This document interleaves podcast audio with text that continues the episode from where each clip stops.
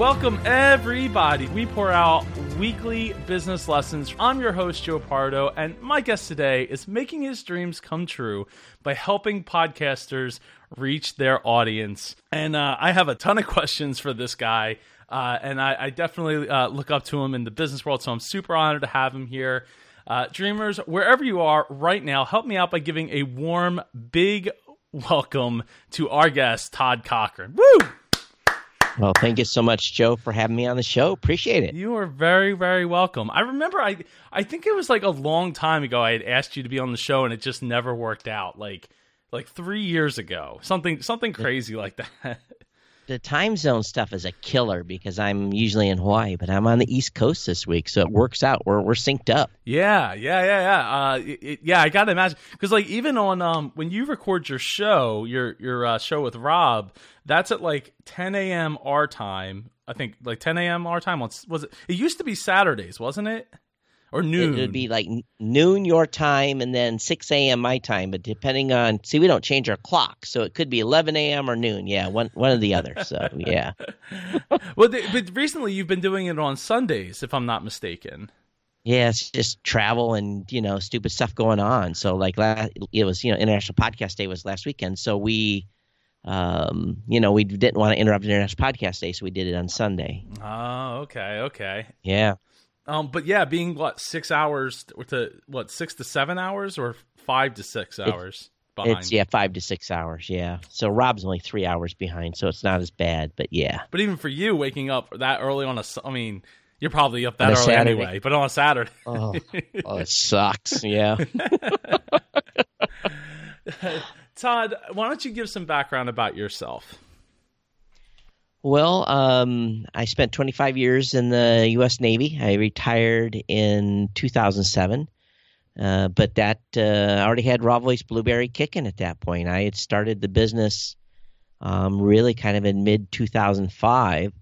So uh, you know, I worked towards uh, transitioning to civilian life, and man, everything just kind of synced up, and we were able to uh, you know go full time with podcasting when I retired and my you know my show itself uh, sustains me. And a lot of people don't know it, but I don't take a salary from RawVoice. I um, at some point I will, but I keep the lights burning and insurance, and the gas in the car by essentially doing my podcast. I you know my goal has always been to walk the walk so I can talk the talk to podcasters. So um, been doing the show. Well, next week will be uh, 14. Yeah, is it right? To, no, 13 years so uh, it's an amazing. It's been an amazing journey here. And you're in the podcast Hall of Fame. Yes, I was. I was lucky to be the first, one of the first five inducted. Yeah, yeah, I was there. I was there for that. That was uh, pretty, pretty awesome. Uh, did w- were you expecting that? I mean, I know it's been a few years since then, uh, but uh, were you expecting that at the time? Yeah, they they let you know, uh, you know, several months in advance, so you can be there and um, you know so that uh, but you know i didn't know i was up for it. They you know they didn't they don't announce who's nominated or or who's being voted on. You just kind of find out which is cool. But uh, now i get to be part of the voting process. So that's kind of fun. I get to vote on folks that are you know being uh, considered for the hall of fame. And actually anyone can actually submit someone for a um, to be considered. So they they have a process that uh, team does at Podcast Movement. So they have certain nomination criteria, but we get to vote on those folks that are nominated by, you know, just average Joe podcasters.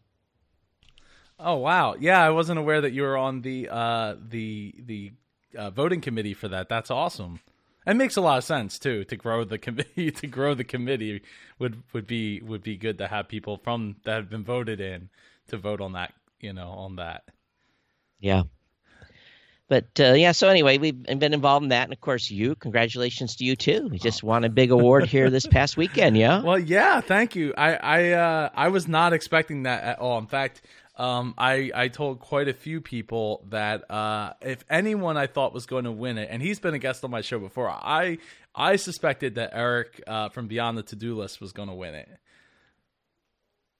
You never know how this thing is going to work out, and and I'll be honest, this year um, the way we invoked the voting for the podcast awards. It was it was right down the wire for a lot of categories, and you know, for the purpose of you know not trying to hurt anyone's feelings, we never announce where people fall out in the rest of the stack because we think just getting to the point of being nominated is a huge, um, you know, huge honor. So just being part of that uh, that class of nominees and winners is uh, is incredible. But yeah, congratulations. So uh, you're going to be looking forward to seeing a nice, beautiful trophy here in about a month. I am. I am looking very much forward to that that trophy, uh, and and and I, I'm super excited to take pictures with it. And and I never really thought, like, I really never thought I was would ever win anything like that because I don't I don't win stuff like that. I create stuff like that, like you know, like the Middle Atlantic Podcast Conference things. I create those things. I don't win those things.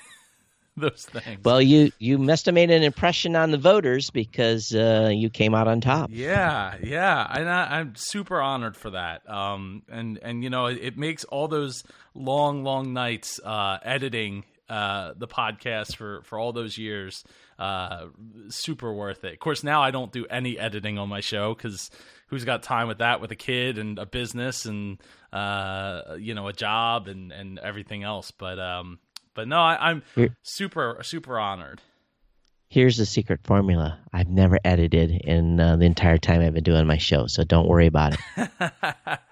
I know, I love it, and that's why I tell a lot of people. You know, when they when they're like, "Oh, well, I, you know, how do I go about editing my show?" I'm like, I don't. If there's something that needs to be edited, I'll write the timestamp down and I edit backwards, and that's it. Like otherwise, it's going live. I'm not saving people 30 seconds across a 30 minute show or an hour long show and and making me wait, you know, an hour through through all that audio. Right. So, um, well, Todd, I uh, I, I want to get into what uh, what was like, what was your your idea behind starting a podcast in the first place? Because like we're going back to the early, you know, very beginning of podcasting.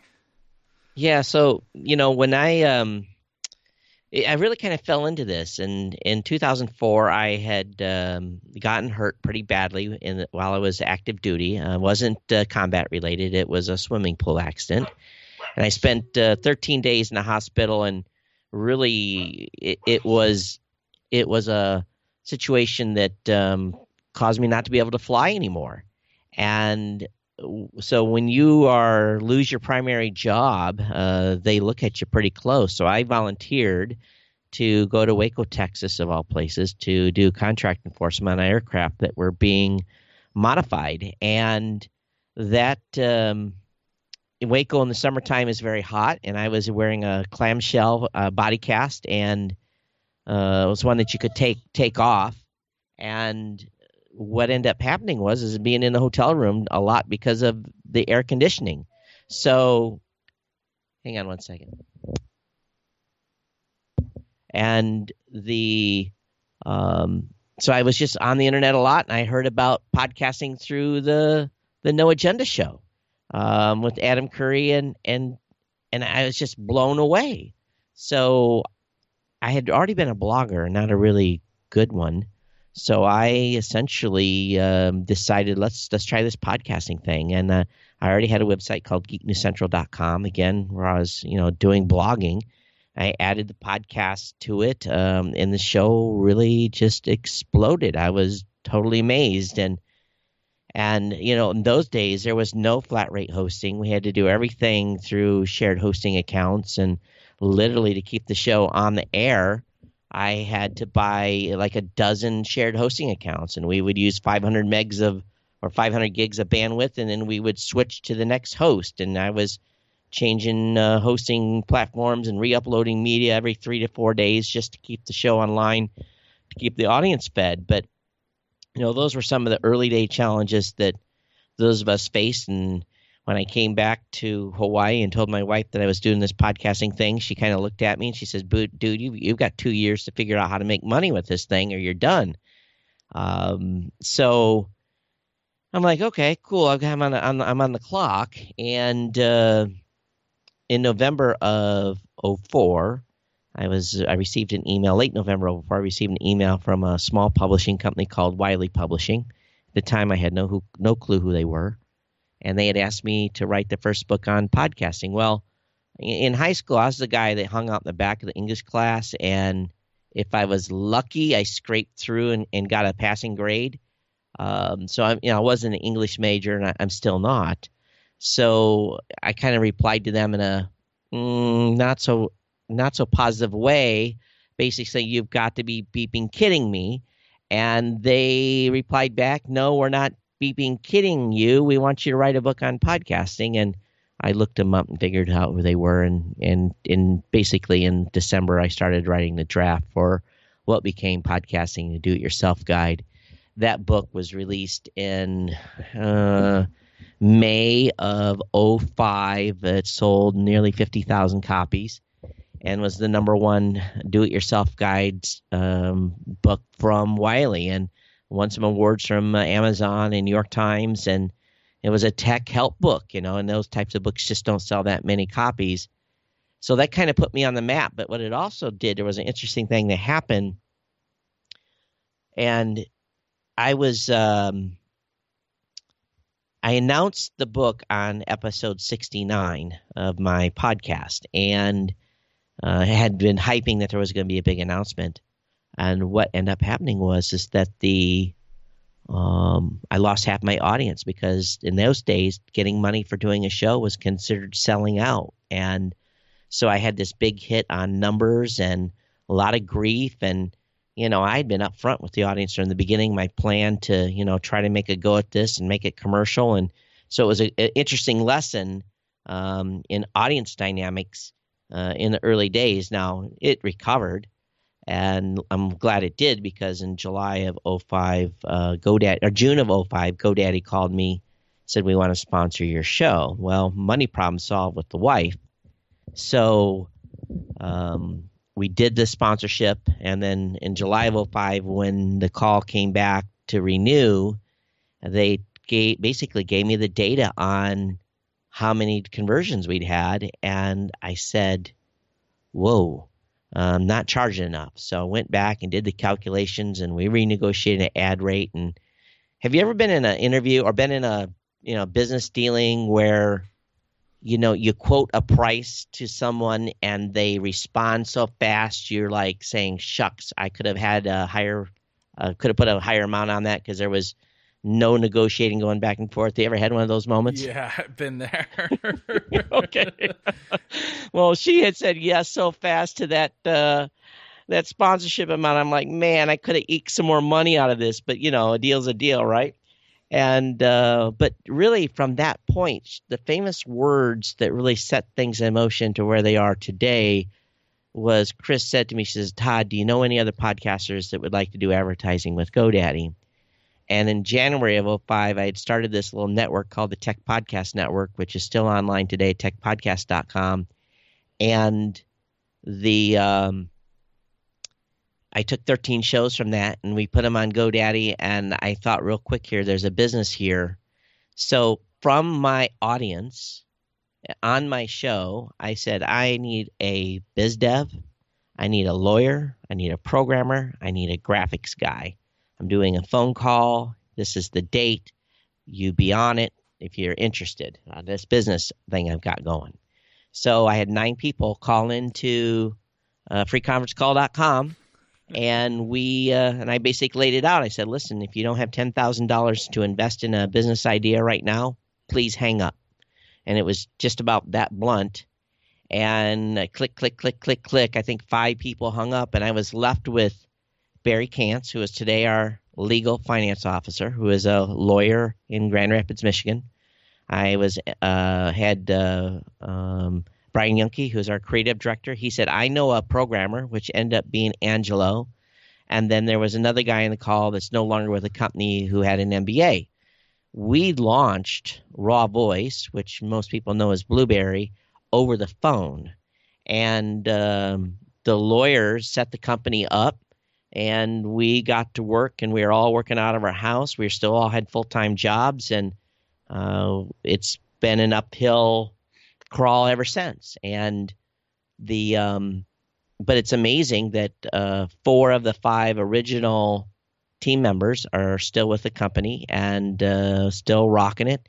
We're 13 14 strong right now with the office in Columbus, with the rest of the team still working. I think there's five, six. Well, I think we're we're peaking right now because we added a couple of interns, so maybe we're up to 15 right now. But the office in Columbus has got the programmers and Mackenzie, who is the affiliate manager. Then the rest of the team is spread between really the east and the west coast, and of course I'm really west west. I'm out in Hawaii, so that's really how we kind of got started and we didn't even see each other uh, from a business perspective meet face to face until the very first uh, what was called the new media expo. We met in california. That was the first time we'd even seen each other face to face and um, it was a crazy way to start a business but we were truly virtual um, in, in the ultimate sense in the early days and and you know I I've uh, interacted with both uh, with Mackenzie and Angelo from from uh, for, so the actual company name is RawVoice right or is it Blubrry? Yeah, the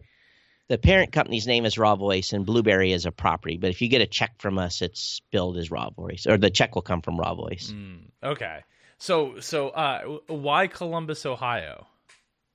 Angelo was in Columbus and uh, he was the first one to go full time. Ah. So when uh, Angelo was tired of working out of his house, I said, "Let's find us some digs." And um, we we were getting ready to hire a second dev, and we found, believe it or not, the first place he, we subleased somewhere for a little while for the first maybe eighteen months, and then uh, I think we're now in our second or third location.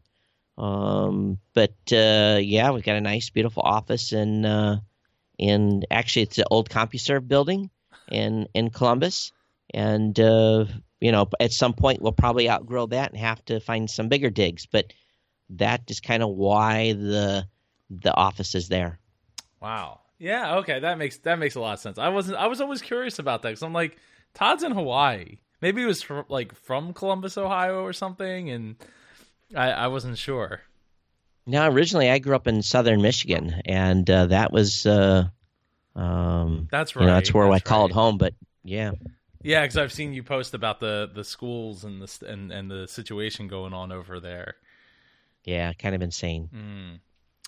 Mm. Um. So, okay. So let, let's let's fast forward a little bit to um where you're at now with with the business. Like, what's what's going on today that you didn't foresee like 13 years ago, 12 years ago? Well, um, from a business perspective, the business has shifted completely. When we first started, we were 100% advertising focused. And 100% of our revenue was from advertising. And in about 2000, well, not when the when the when the collapse happened, 2008, uh, we were still trucking really good on advertising, but I got nervous with the economy, I said, okay, what happens if the advertisers start pulling back? And they didn't pull back because of the economy. They pulled back because, uh, well, they pulled back in smaller shows because all of a sudden these mega shows started coming on the scene. But I kind of basically made a made a good bet. We were had already launched PowerPress, which is uh, by far the number one podcasting plugin out there. There's some other good ones as well, but um, we had launched that plugin, and I said, why don't we tie? We've got an API. Why don't we tie that in so it can, you know, can uh, contribute to the stats? And what do you think about hosting? And and we said, well, let's let's you know see what we can do with that. So we added hosting, we add stats, and and and layered some other stuff in there, and the service business um, really kind of passed uh, the advertising business on the way down. So as the service business was on its way up, the advertising business was on its way down. So today, I'm probably 90 10, 90% service business, 10% advertising, with actually seeing the advertising portion of the business coming back because with all this money that's coming into the podcasting space from advertisers, the top level shows are full and the advertisers are now finally forced to come back to the independents and work with the smaller shows. So we're starting to see money uh, flow back down, which is good. We're well suited to be able to, um, because that was our basically that's what we worked with in our niche, and be able to put three, four, five hundred shows on an ad buy and execute that with a with a tool that we built specifically for that. So we're ready, and we're actually executing ad deals, uh, more ad deals now than we used to, while the service business continues to grow. But to be honest with you, I expected the advertising stuff to be a lot farther along than what it is. So, you know, we made a good hedge. Uh, we wouldn't have been here otherwise. And we've also been willing to try things.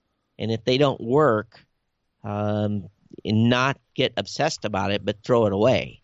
You know, we we built a couple things that didn't stick. That was too early. I put it back on the shelf and we wait a couple years to see if it if it because uh, oftentimes, uh, it, this is good for your folks that are listening. You'll have an idea. You say, "Oh man, this is going to rock it." You're going to uh, execute on something, and then it's a dud, and you're going to be like, "Why is that a dud?" Well, it's not because it's dumb. It was because it was too early. You're way ahead, and we've had several of those cases, um, uh, several of those things happen to us um, so you know, don't completely abandon stuff that you're in particular um, thinking is a dud. You know, don't you don't necessarily dwell on it and continue to lose money on it, but at the same time, uh, you know, keep it on the shelf ready to pull back out when it's ready. Now, maybe it'll never come back into vogue, but some stuff does. So, otherwise, I think from a business standpoint, um, we've had to learn to be really, really good at communicating um, Slack is oh my god, it's an it's an amazing tool. So we're we're heavy Slack users. Our, our email is for really critical, important stuff, but day to day communication, Slack, and then if someone needs to talk to me face to face, we get in a GoToMeeting session and do a video conference call. So um, and I make round robin calls with the remote team members, uh, the leads every day to make sure everything's going on. But um, really, what has been truly a big success factor for the company is our support. I learned very early on that um, in the early days, I'm a geek, I'm a techie, I can handle all this stuff by myself. But a lot of podcasters coming into the space now need some extra help, and so our support team is uh, incredible. And uh, we talk to our customers every day, and we're the only company that actually provides phone support.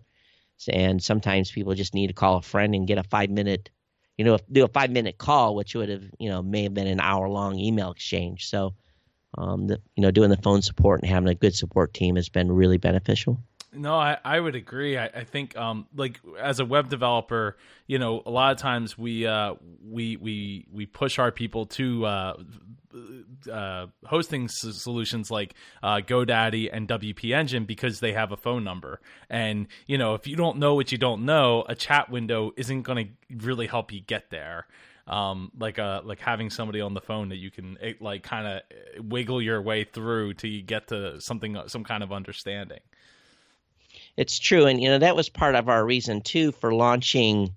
You know what we found is the the podcasters were changing, and they're still changing. As a matter of fact, there's a new generation of podcasters that are be able to utilize a product that we didn't think we were going to even be promoting anymore. So we've got a lot of podcasters that are SoundCloud podcasters that that's all they had. They had a SoundCloud website and no.com. They just had a podcast and a lot of them are leaving SoundCloud, so they're just coming over to our site and using our Blubrry publisher, which is actually provides them a an RSS feed, a little bit of a simple landing page, uh, an embed if they want it. Most of them don't use it; they just want a podcast, and that's a product that we really don't advertise. But we're finding now that SoundCloud specific podcasters want just the simplicity of being able to, you know, have a have a place to publish. Now, our PowerPress Sites product, which is our um, which we added last year, which gives every customer a WordPress site. It's been huge. I mean, it's really, really been huge. We're adding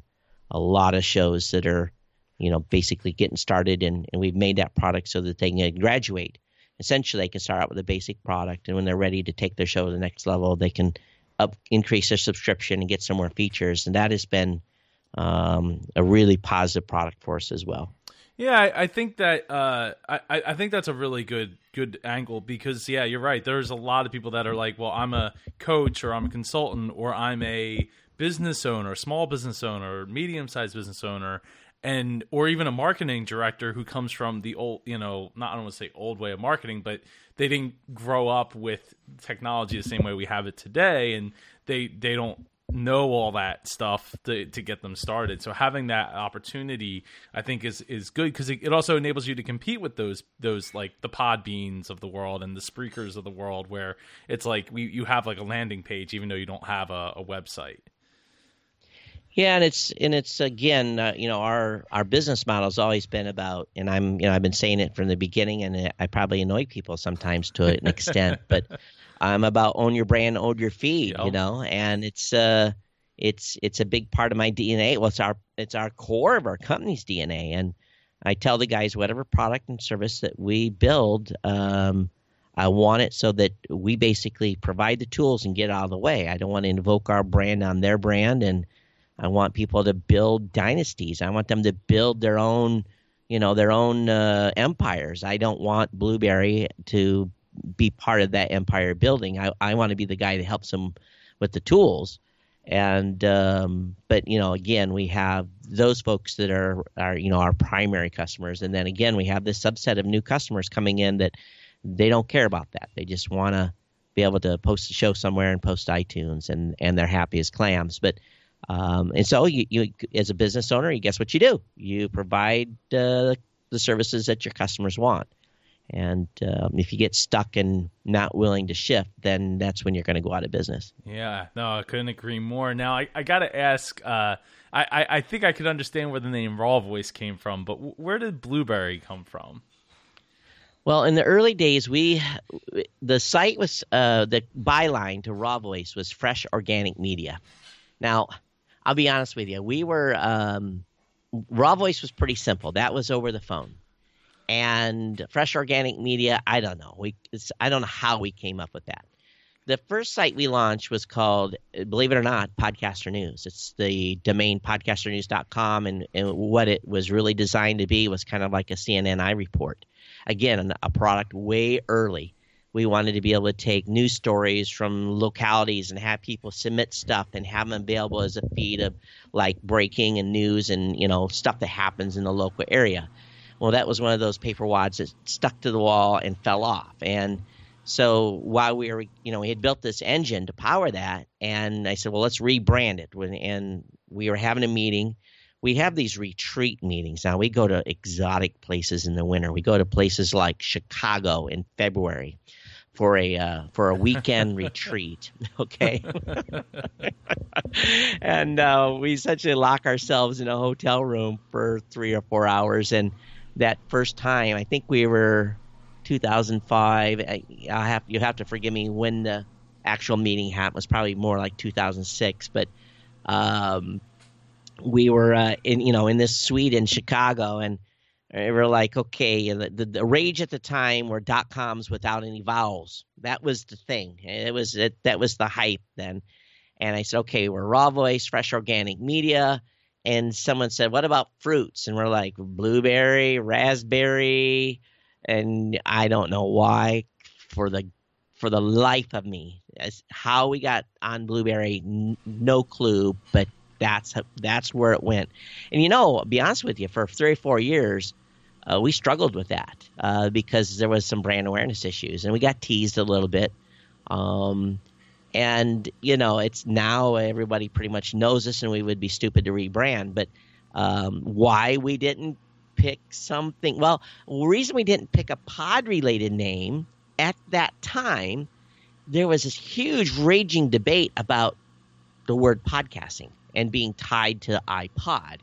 And they didn't want to call it podcasting anymore. They want so we are trying to also avoid number one the wrath of Apple. We didn't know if Apple was going to be taking a pod related site offline for copyright infringement. Ultimately, they didn't, although they did go after one site that was relatively close to their to their copyright. So uh, we stayed away from the pod names just because of kind of that debate that was going on and podcasting was still trying to you know find itself you know hindsight 2020 we should have come up with something we shouldn't have had something pod related uh, but you know you make a decision based upon what's going on currently and you know we rode that pony and uh, it is what it is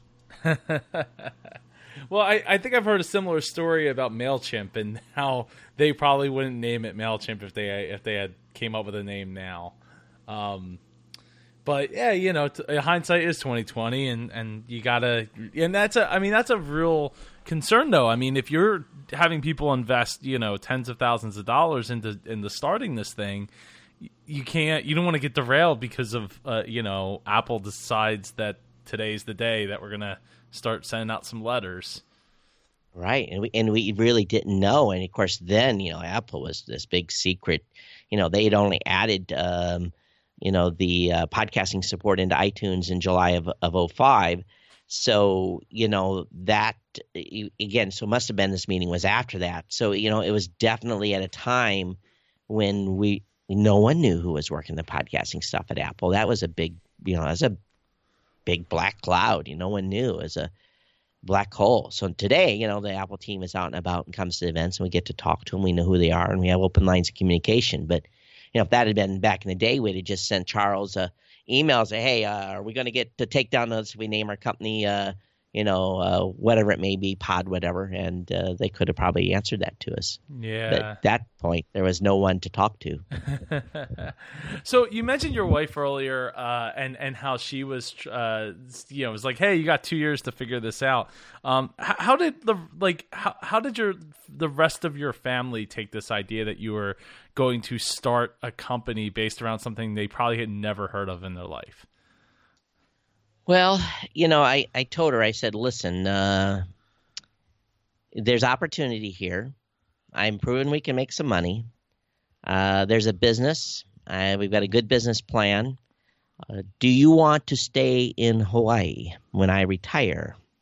Uh, because if you don't, um, I can take a job uh, someplace in the mainland, and we can. But if you want to stay here, this is the best opportunity for us to stay here. Now, that wasn't the entire conversation, uh, but you know, we talked quite a bit about this. But you know, the family part in doing a podcast, and I, I caution people that do one. Uh, there's divorces that have happened because of podcasting uh, folks will do a show and they will then spend six, seven hours editing and they'll come out of their cave and their wife will give them, or their husband or their partner will give them the look of Death of Steel and you're sleeping on the couch for two weeks. So, um, you know, part of the reason I don't edit, quite honestly, is I wanted to stay married. So I invested in gear early to be able to get in and get out and get the show done and, and uh, back to family duties. So, but the discussion you have to have a serious discussion with your spouse and you're getting ready to do a, a business.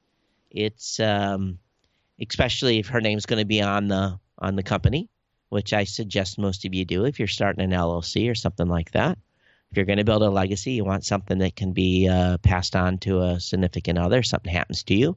So i um you know I, we had that conversation but to be honest with you she was pretty supportive. My wife's Japanese, and um, her motto is "Bring home the bacon, bud. I don't care how you do it." you know, you know, uh, make sure that paycheck goes in, and we can pay the light bill and keep the lights on. And you know, I even say that in my show. This podcast keeps my lights on, keeps my, you know, keeps my insurance bills paid and the family fed. So it's the it's the literal truth.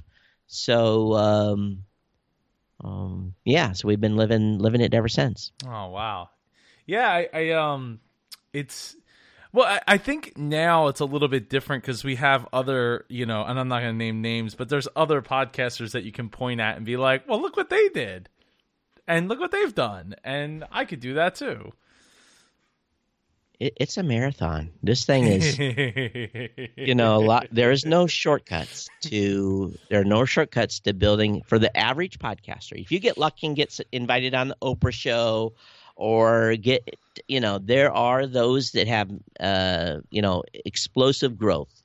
But for most shows, you're going to have to get in there and, and do your, you know, practice your your trade. You're going to have to get mic comfortable and you're going to have to get audience comfortable and you're going to have to learn out your battle rhythm and uh, you know become and well essentially deliver sustain superior content to build an audience.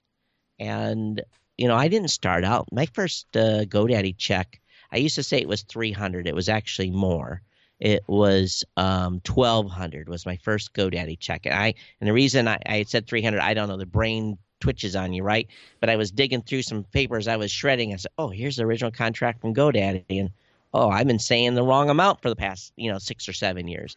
so the first sponsorship check was was twelve hundred bucks, which was huge. That was huge money for me, and um, you know, so not everyone can do that on their first sponsorship. But eh, the key though is is if you're in for beer money, or if you're in for car payment money, or if you're in for lifestyle change money you, got to do the grind. Nothing comes easy. I, I wish there was a secret formula. There's not. You just gotta you just gotta put out content. Absolutely, I living proof right here. You know, three and a half years grinding this thing, um, and I always say to people, are you, are you building a business or are you building a hobby? And I know you can you can get behind that, considering the fact that you're always like free isn't a model. No, free is not a model. and you know, and, and and and a hobby's okay too. You know, because I'll be honest with you, my mom and I did a show after my dad died. We called it the Sherry Cast. It wasn't a hobby; it was therapy. Hmm. We did a, we did a show that uh, we talked every weekend about her challenges of being a widow, and I wasn't there to help. I was in Hawaii. She was here in Michigan by herself, and we talked about those challenges. So the show wasn't a hobby; it was therapy, and we did it until we got our our brain straight. So uh, there's there can be a reason for doing a podcast, and it can be business, it can be self improvement, it can be. The, I don't care what the reason is. If you want to share your story just to get it off your chest, that's a good enough reason to do a podcast. And if it turns into something that makes money, great. But um, you know, I I that without that show, uh, her and I would still be struggling with stuff. But we were able to open our hearts and share it with other people that were having the same issues. Um, and when we were done, we were done. When the show was done, we had we had done our done. We we were, we had our fill, and we moved on to other things. So, um, again, I there's no one. You know, it's not like you know a square block in a you know you know there's there's. Hmm. I'm basically saying there's you can mix this thing up whichever way you want. Oh, I, no rules. Absolutely, and that, you got to remember it is your show, and that's and that's always important to remember. I mean, I, you probably don't know this, but me and my wife did a podcast called "Birth," leading up to the fir- birth of our first child. Uh, I do remember that. Yeah, and it, it was uh, it's special. You know, I I wish we were doing it now for leading up to our second child, but you know, it's it was time consuming because the, the, the the conversations that we had with our parents and the editing that I put into it, and you know, it's something that's special and and it just is what it is. Um, so no, when I say you know, are you building a business or are you building a hobby? You kind of have to pick one and figure out what what sure. is it that it's going to be. Mm-hmm. And um, in that case, it was you know a hobby and a, and a legacy thing for us. Um, speaking of hobbies, though, Todd, what hobby do you enjoy outside of podcasting? Oh man, um, you know, I hate to say it as an independent business officer, you don't get don't have much time. Um, I think, uh, like when I'm back here right now, um, I used to like to hunt a lot. I'm not such a hunter anymore. So I haven't hunted in years. So, you know, a nice stroll through the woods is like, man, that is like going to the beach and hanging out for 10 hours. It's uh, relaxing. So I think a little bit of, uh, uh not necessarily hiking, but uh, you know, relaxing outdoors is kind of cool. Um, I do uh, just like pretty much everyone else uh, like music. I'm a heavy metal guy, so um, so you know, or, or maybe some ACDC or something like that, rocking out some music. Um, I don't know. I you know I have different ways to relax, and being in Hawaii when I'm stressed out and things aren't going so good, I I grab the laptop and throw it in a bag, and I go down the beach and and watch the bikinis walk by and work. Um, so you know, be honest, that's you know that's what I do, and it's you know it's do a couple hours of that and back to the house and back to work. So it's um, you know I I am definitely a workaholic, but uh, I I like to you know I do like to go to Vegas from time to time, and I am known to be at a craps table and throw the dice a little bit, but I'm very chicken when it comes to betting, so I usually lose money and I have a little entertainment. But you know, I, I it is what it is. that was that was the class. I guess the classic answer. I wish my camera was on so you could see. See how much I was laughing. um, real quick, I want to remind everyone that they're listening to the Dreamers podcast with your host Joe Pardo. That's me, and I'm interviewing Todd Cochrane of RawVoice, uh, Blubrry, uh, Tech uh, Geek. Was it Geek? Ah, crap. Uh, Geek News. Was it Geek Tech yeah, News? so it's uh, it's Geek, Geek News Central is the tech show. Then the New Media Show is the show I do with Rob Greenlee every Saturday. Yeah, newmediashow.com. Yep. Yep. And I do listen to that show because uh, it's on Facebook, which I love the fact that you stream it because anytime that's on, I, I and I can catch it. I uh, definitely listen in on what you guys are talking about because it, it affects our industry as a as a whole with the podcasting. So uh, great job, great job there. Uh, Todd, I want to ask you, what's been your biggest roadblock with all of this? Oh, as far as building a business goes, yeah, whether it's you know personal oh. or business, because everything's related, right? Like the hip bone's connected to the yeah leg bone. Yeah. I don't know, something like you that. You know, every every business has challenges and growing, and you grow in uh, a business with a team that you know sometimes um, hasn't had full exposure to bigger businesses. So you know we, we went through a little bit of challenges of you know number one getting people trained in some of the basic business management stuff. Um, but that's just a thing. But really, what drives me absolutely crazy is um, I have to go meet with media buyers and um, going into New York or Dallas or Chicago or Houston or LA or San Francisco. Um, I go in and meet with typically uh, someone that's in their 30s with a team of uh, media buyers. that are controlling millions of dollars of ad revenue that are in their 20s uh, most of them uh, pretty fresh out of college, and training them on podcasting because they have high turn rates. So it seems like every time I go into a, a shop, I'm looking at new faces and have to retrain. So that's a big frustration of mine, and um, getting the the message about the viability of podcast advertising um, through to media buyers because it's it's a very difficult process to put campaigns in uh, in in work and get the IO signed off and trying to get the media buyers from uh, not cherry picking shows. Uh, you know, I, I recently submitted a campaign and they had 32 shows on, a very niche campaign. Absolutely, I matched the shows perfectly.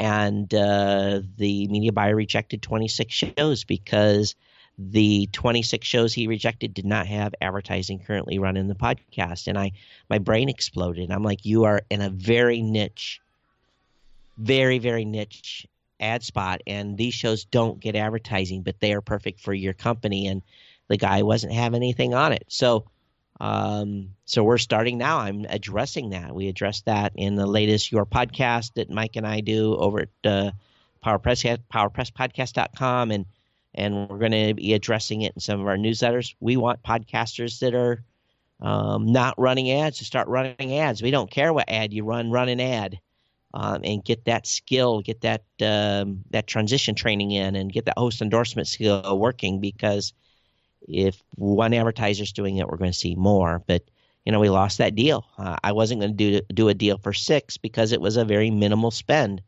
and um, so yeah, that's my biggest headache as media buyers. Yeah, I could I could totally see that. I mean, um, if if the show is a show that wants to have have sponsorship, yeah, it's one of those things. It's like it's like dating, right? Like when you have no girlfriend or no boyfriend, nobody wants you, but as soon as you have one, right. everybody wants yep. you. Isn't that funny how that works? yeah, every every time, every time. Um, so so like, what's some of the ways? I I, I guess that uh you know dealing with with a you know a different a much different generation than your own uh, when you're coming into the, these rooms um, what's some of the ways that you deal with that other than other than just being frustrated uh, sometimes I take someone that's younger than me with me and let them do the presentation and set and keep my mouth shut. Mm-hmm. So they have a better. They sometimes will connect with uh, someone closer to their age than me because I'm the old stupid guy and the person is talking to him as a young intelligent person. So sometimes I use that tactic and it sometimes works out very well. So you have to play the game a little bit almost. Yeah, well, I mean, perception is reality, and I can see Mhm. I can see uh, why that would be the case, depending on who you know who's in the room and, and what's trying to be accomplished. Um, Right. so yeah, I, I think that that's uh, that definitely is a good a good way of trying to handle it. or or sometimes it's you know you just you just lay it out there and and you hope that their their boss who's been sitting in the corner is listening and um and directs some money spend and it's you know it, it, it's much easier than it used to be now because i used to walk into places and people would be like podcasting what and i would spend third i would spend 30 of my 45 minutes just explaining what podcasting was uh, now it's like uh, two or three minutes, get you caught up on what's going on with the space, and here's the deck.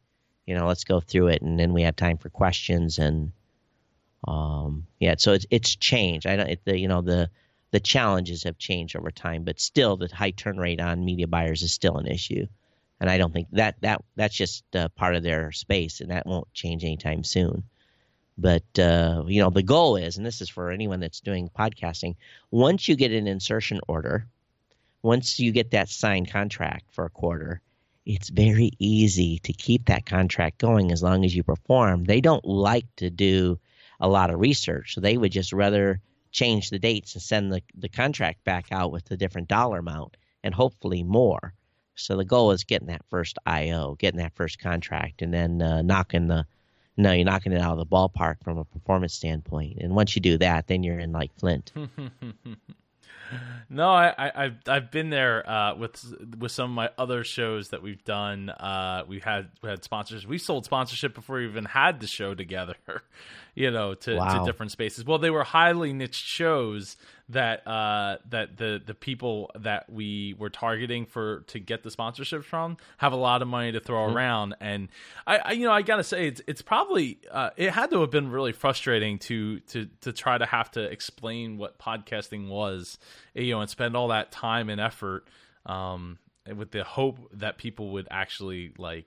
Oh yeah, that makes sense. Like, because to me, it's just Yeah. like Netflix for audio, you know. But how does it work? Is when you get into the the nitty gritty. Um, I'm curious though, what your thoughts are on uh, automatic insertion of ads, kind of like YouTube or what I think Blog Talk Radio was doing, was or is doing. Uh, They are. that.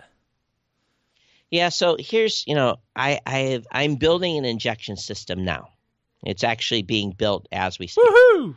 and and here's the reason why I hadn't built one up to this point. This at this point I have to just because I have to have it in our tool set.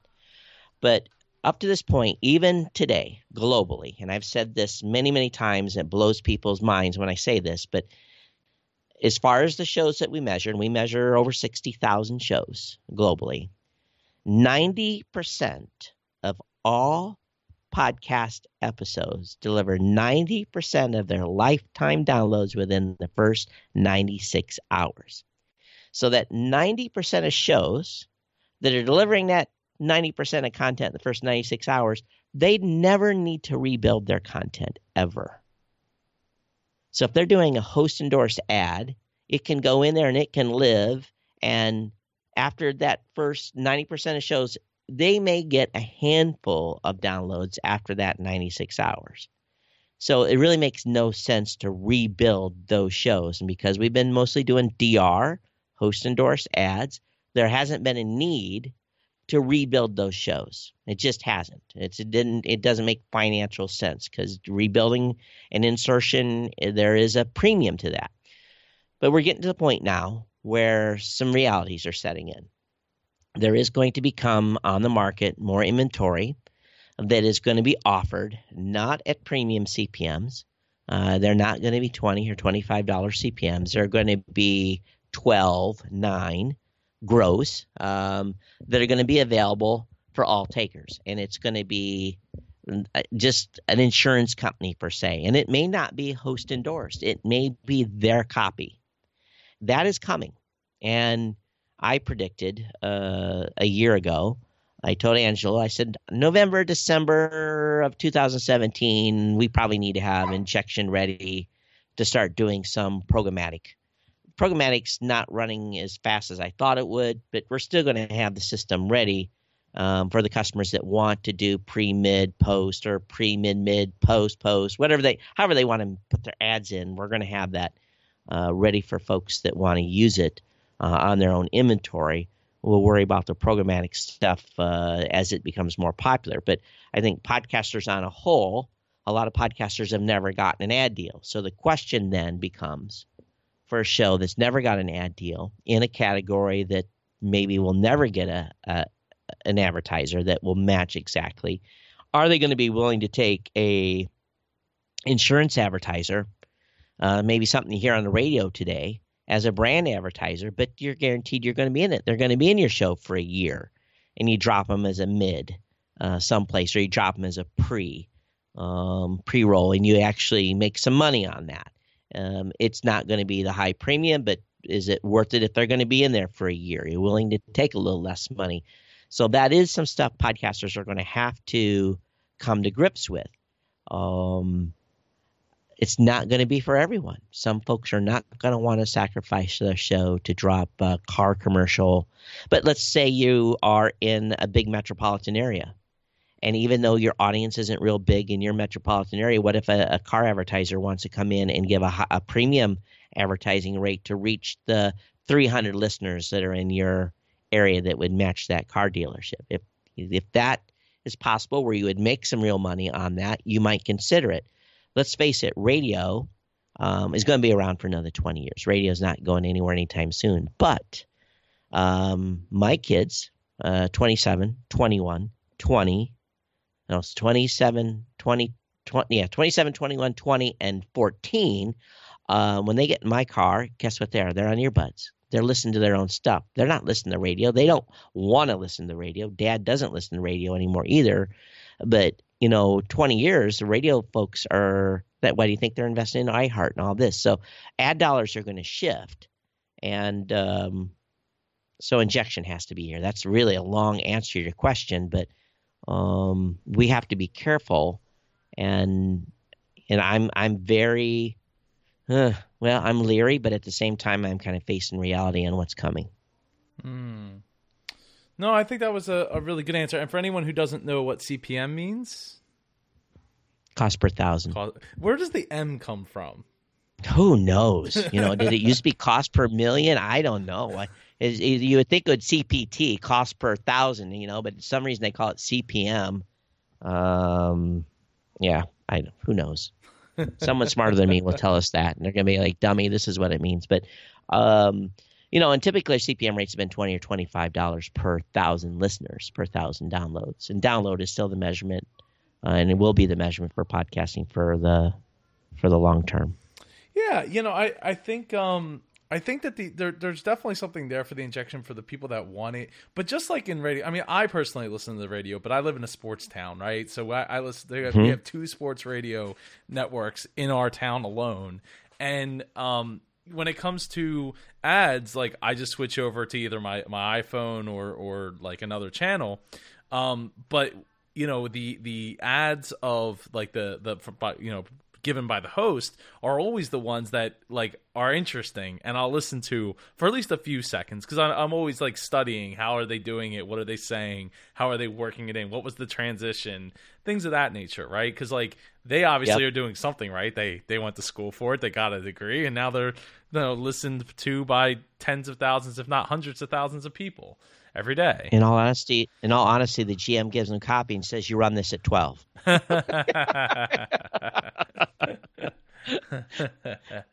um, so you know, I I think that there's still a lot of value there for that. But again, it, it's it's I know that from a corporate standpoint, from a business standpoint, writing a whole bunch of little checks is not is not effective either.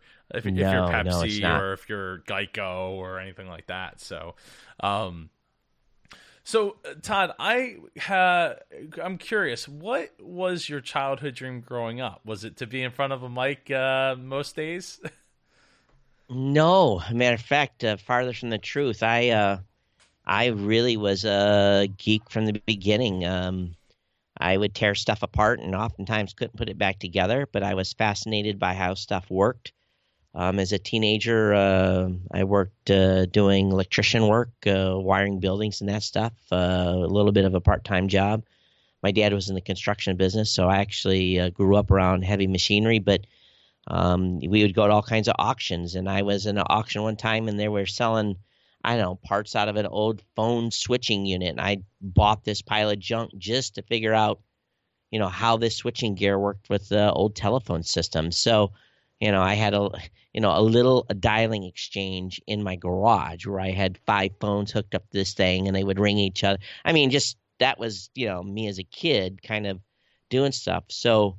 Um, I was not college material. Um, I was deciding what to do, and when I um, when I looked at the Navy, they had a, a incredible aviation electronics technician uh, rate that really intrigued me, and uh, I had went to Votech school in high school, did two years of electronics. So when uh, when I basically uh, signed up, I went in as a aviation electronic technician. Now I got lucky um, I was able to fly for uh, 24 years, uh, basically flying in a P3 Orion, being a, a, sensor operator on special mission aircraft. And so I had, I mean, an absolutely incredible, I can't tell you because I'd have to kill you type of career. But um, I mean, it was really an, an amazing ride.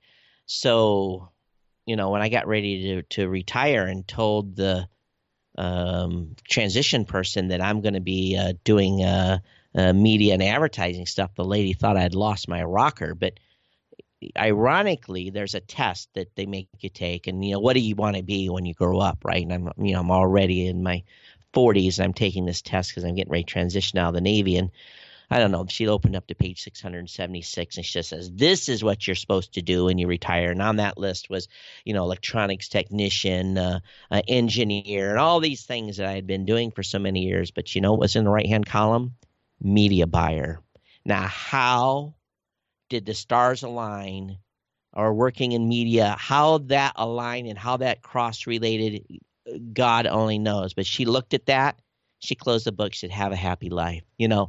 And I haven't told that story too many times, but um, for me, I find this job as challenging and as fun as when I was working on airplanes. It's uh, it's crazy, but uh, you know I had to learn from the ground up this whole lingo and the whole site, and I'm still not an expert, but uh, heck, no one is, and it's but it's been an, an incredible ride. But no, as a kid, yeah, I was tearing tearing radios apart, and you know, yeah, that was me. But you know, it's that that engineering idea, like idealist background, um, that that that technology background that's led you where you're at now. Like if you if you didn't have that comfort uh, comfortability, I don't know if that's a word, uh, to to uh, to technology, then you probably wouldn't have been as interested in like let's start a, a tech. But I mean, it's a media company, but but it's really a tech company. That's true, and you know, and I had run a bulletin board, dial-up bulletin board for years, so I had dabbled in online communications a lot. I was blogging, right? It's blogging when it was cool to be a blogger, and not a real good one, but so for me, it was just like this is the next step. Doing the podcast is the next step this communications on the internet. And I was just so fascinated by I can do a show, put it online, people can listen, and no one can stop me. I don't have to ask permission from CBS, ABC, CNN, no one. I don't have to ask permission. It's there, it can be distributed. You know, I'm the man. I own it. I'm the GM. I'm the uh, production off uh, production person. I'm the talent. It it set it to me. It was really about the freedom being able to do this and not being told I couldn't. You know, that's what the internet has been so empowering by so many people. Um, and I think podcasting is uh, is such a unique medium, and where the folks that are listening to us today have purposely listened. They're plugged in. They we we always have to remember that Joe that we're in their head. We're talking to them. They're you and I are having a conversation, but they purposely have tuned into the show and we never can forget that that they are purposely listening to us. And um, the radio doesn't have that. Tv doesn't have that. You might turn on a program but they're not talking to you. They're entertaining you. You are the product. In this instance our audience members are not the product. They're our they're our family, they're our friends, they're people that we want to uh, see succeed. That that's the difference in this medium. Mm. No, I think that's a great way of putting it. I always say it's just you and their ears, right? Your voice, their ears, and and because they're probably not doing something that requires their 110% concentration when they're listening. I mean, maybe they're driving or mowing the lawn or showering uh, or something. I want, but if they're on the computer, I want them to stop. I want them to stop and listen. And I often get accused of doing my show. Said, "Dude, you just cost me 15 minutes. I had to stop and listen." I want I want the audience members that are listening to this show to stop and listen. Um, if you're in the, in the gym working out, cool. But if you know if you're on the drive, you can concentrate because you're just you're driving. That's you know we all do that. But um, in the radio, if you're if radio's on at work, that's just kind of that's just background uh, white noise, right? Mm-hmm. It's there. You know, unless something dramatic happens, you don't stop and listen. I think podcasting requires a concentrated effort because we're we're deep in the weeds. I, I I think there's a lot of deep listening going on. Oh, I, I agree. I, I like I know my me. I don't listen to a lot of podcasts, but um, but when I when I first got into podcasting back in 2000 and uh 2000 and the end of 2005 uh, when I first mm-hmm. started mm-hmm. listening to my first podcast, which was a Disney podcast, by the way. It's no longer there. They they they called it quits about four or five years ago. Um, but they uh when they when their episodes would come out, I would I would make sure that like whatever I was doing, I could actually listen. I wasn't listening while I was at work or doing something I had to concentrate on. Um, it was always like while I was getting ready for the day or something to that effect, or driving to work or or doing something like that because I wanted to hear everything that they had to say about Disney World. yep. That's what these shows are about. Yeah. That's why I love that they're so niche too. You know, like you know, we had a guy that was a neurosurgeon. And he, he had like 1,200 neurosurgeons listen to a show worldwide. That's about as niche as you can get. But advertisers were paying big bucks to be in that show. But uh, you know, he was reaching the audience he wanted to reach. Yeah. No, that that is that is incredible. Um, Todd, what's your dreams for the future looking like? Well, you know, I, I think from a company standpoint, um, you know, no one that everyone that builds a company builds it to be bought. Uh, but I made a decision a few years ago that we're not. If we ever get to the point where we are going to get bought, we are going to uh, remember where we came from. We're going to remember that the podcasters come first, and it has to be a company that um, has as much love for the space as we do, and, and would be a good fit. Um, I just, you know, we can't, uh, you know, we, we, we can't, you know, money's good, but, uh, you know, my reputation is, be- is more important. So, uh, we definitely, you know, we'll look at that if that opportunity arises. But for now, um, the space is, uh, is, is exploding. We, you know, we had a record setting sales month last month and, um, it's just continuing to grow and, uh, I, I continue to tell the team, you know, our number one focus is on the independent podcasters. We, you know, we take care of our commercial customers and give them the love they need, but uh, the indies come first. We know who breads our, um, who butters our bread. So uh, we'll continue to bring great tools and services. We got a lot of cool stuff in the pipeline that's coming, and um, so that you know that's really future. We look about 18 months out uh, because the space changes so much. We that's about as far as we can look but um, you know we, we're going to continue to add folks to the team and uh, we're doing some stuff to improve the brand right now. Uh, but yeah it's a it's exciting time. So we're just going to keep uh, keep the pedal to the metal. Well that, that's awesome. What about personally? Well you know i'm 53 and um, i'm going to continue to do my show. I have no plans on uh, retiring anytime soon but there will come a time that if I get to the point where I can throttle back a little bit, and then maybe the next ten years, maybe I'll do that. But um, you know, I I can't. You know, I, I come from a family of uh, very hard workers. My mom is uh, in her late seventies. She still works. She says if she quit working, she'd die. So you know, it's um, um, it's kind of in the family blood. That's what we do. So um, you know that's we'll see and and maybe you know maybe even a point in the future we may leave hawaii i don't know i i have a i have kind of a something timeline in my head My wife is not 100% agreeing with me, so we got to come to some sort of negotiation there. But uh, I'm ready to be a little bit closer, uh, just because I'm tired of putting 200,000 frequent flyer miles in my account every year. Um, it, uh, you know, traveling's cool, but uh, not being home and being able to do a day trip or something is uh, is gotten a little old. No, I bet. I bet. I you know I look at like some of my you know my friends on Facebook and stuff and how much they travel and I think to myself like that is the furthest from what I want from my life. um, to travel the, to the level that some of the like people like you and and uh, people like Kamanzi uh, travel. It, it's you know nothing worse than eating alone. It it sucks, you know. So my wife always teases me, "Oh, you're going on another trip? Oh, you're going to New York?" I'm like, "Come on, let's go. You can come with me."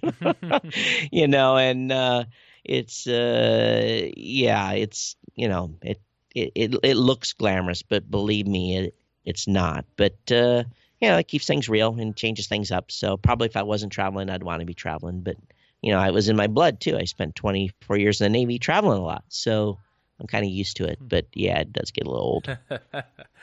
Todd, how can people connect with you online? Uh, best way really is uh, if you want to email me, email me at Blubrry, todd at blubrry.com, B L U B R R Y.com. I'm on Twitter at Geek News. Of course, uh, if you're into podcasting, you can check the new media show out at newmediashow.com, which I do with Rob Greenlee, my co host. And then uh, if you're a techie, you want to check my tech show out, geeknewscentral.com. Uh, 1,230 episodes, same sponsor since 2005. And, um, you know, really, I guess for a better word, I, we're, we're kind of living the dream. And uh, we'll see what happens from here on out. Ah, I love it, Todd. Thank you so much for taking the time. I, I, appreciate like everything that you do for the podcasting space. The, I mean, the for anyone that doesn't know, I I do use your stats uh, for for this show, and uh, and all that. And and again, I, I really appreciate you taking the time. Is there any last thoughts you'd like to share? Well, I just appreciate what you're doing and, and keep doing. Uh, it looks like you've got a from your acceptance video. You had a wonderful conference and group there. Uh, so uh, you know, keep the dreamers going. I guess that's it. And but, you know, again, congratulations on your podcast award and and uh, just keep cranking out episodes. Well, thank you, and thank you for running the awards. Thank you for putting up with all the headaches, and and thank you, a big thank you for not making me have to go through the the the gauntlet of getting people to vote for me for a month to make to to yeah, win. That, that's all gone. So you don't have to worry about that. that that uh that would have been that would have been tough for me because I have a lot of things going on at once, and uh, getting those votes is, is always a is always a pain for both me and the people I'm asking to do it.